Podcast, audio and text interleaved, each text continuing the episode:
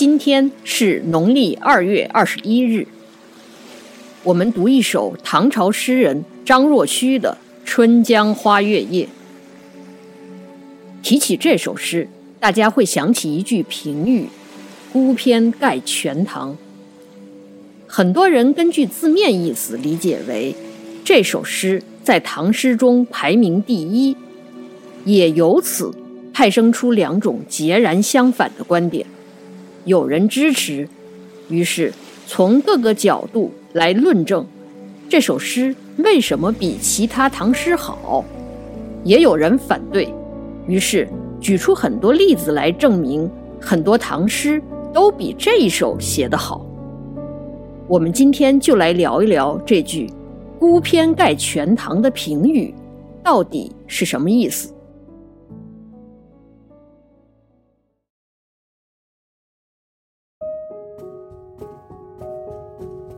春江花月夜》唐·张若虚。春江潮水连海平，海上明月共潮生。滟滟随波千万里，何处春江无月明？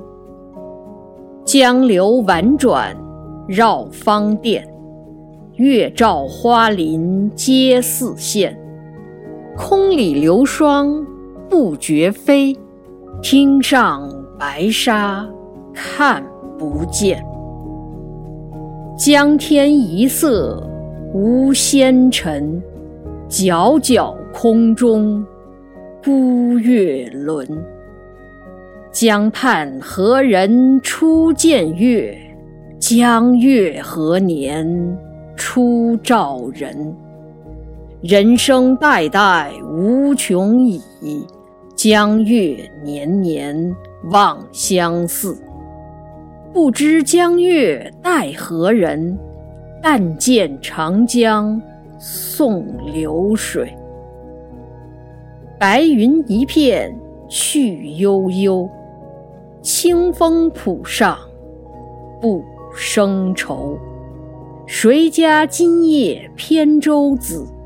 何处相思明月楼？可怜楼上月徘徊，应照离人妆镜台。玉户帘中卷不去，捣衣砧上拂还来。此时相望。不相闻，愿逐月华流照君。鸿雁长飞光不度，鱼龙潜跃水成文。昨夜闲谈梦落花，可怜春半不还家。江水流春去欲尽，江潭落月。复西斜，斜月沉沉藏海雾，碣石潇湘无限路。不知乘月几人归？落月摇情满江树。诗歌很长，总共三十六句，这是迄今为止我们这个节目。读到的最长的一首诗了。这首诗也为我们贡献了一些名句，比如“春江潮水连海平，海上明月共潮生”，还比如“人生代代无穷已，江月年年望相似”。也有的版本写的是“人生代代无穷已，江月年年只相似”。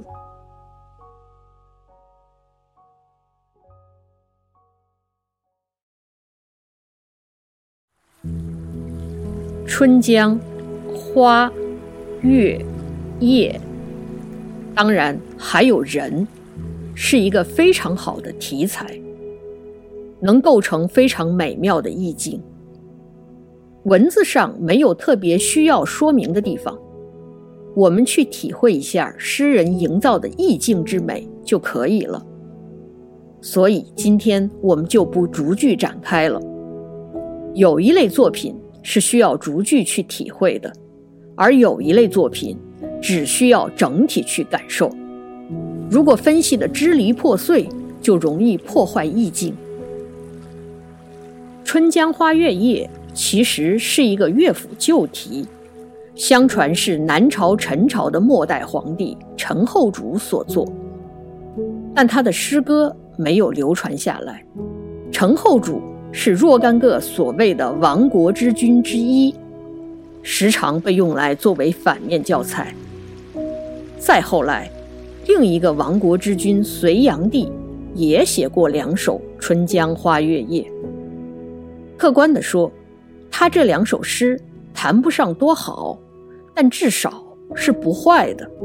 我们可以看一下其中的一首：“暮江平不动，春花满正开。流波江月去，潮水带星来。”很工整，也没有南朝诗歌的奇迷之气。张若虚留下的作品不多，《全唐诗》里总共收录了他两首作品。一首是我们今天读的《春江花月夜》，另一首叫《待答归梦还》。这首《春江花月夜》在近代受到了很高的评价，最著名的两段评语来自于王凯运和闻一多先生。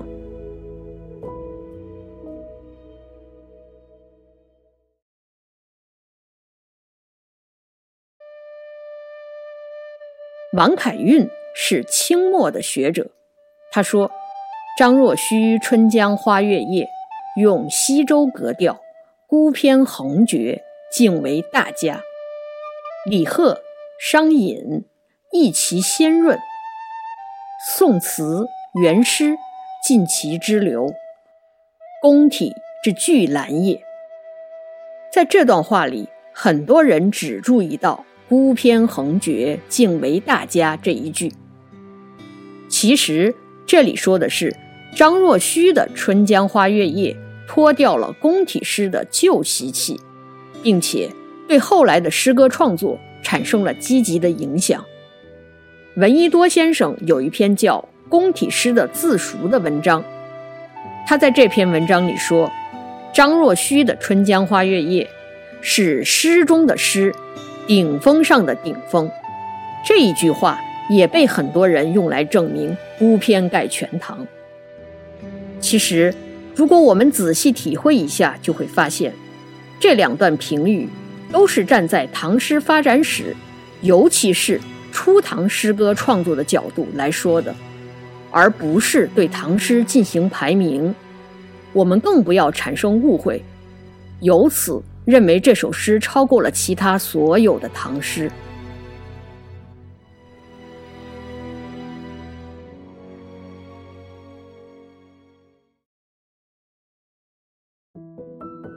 这里反复说到宫体诗，那到底什么是宫体诗呢？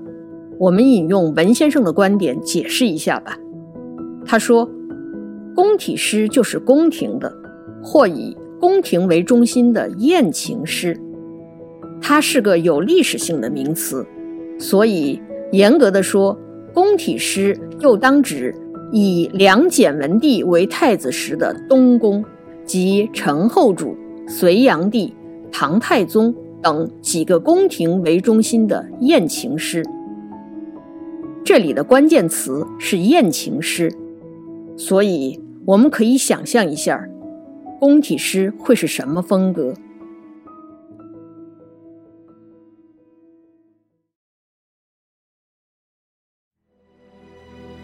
南朝宫体诗的奇迷之风，在唐初诗坛上。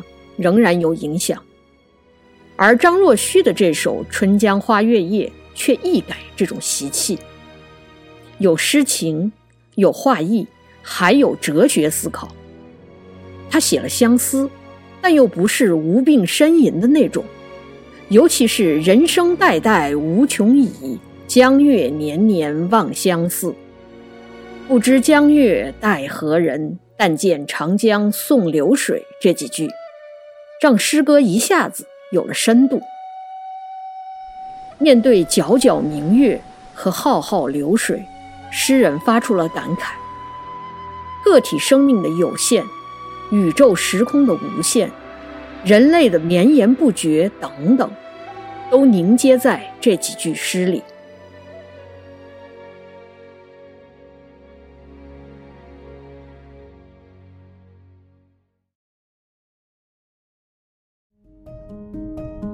关于张若虚的生平，我们知道的也不多，新旧唐书里都没有他专门的传记，我们只能从别人的传记，比如《贺知章传》里找到一些关于他的记载，大致能知道他和贺知章是同时代的人，唐玄宗开元初年还在世。有的时候想一想，我们真是很幸运。这么多有才华的作者，给我们留下了如此丰富的文学作品。他们中的有些人有上万首诗，比如陆游；有的人也就留下来一两首诗，比如张若虚。能留下来的作品，一定是经过时间淘洗的。所以，不管作品的多与少，好作品。都是值得我们珍惜的。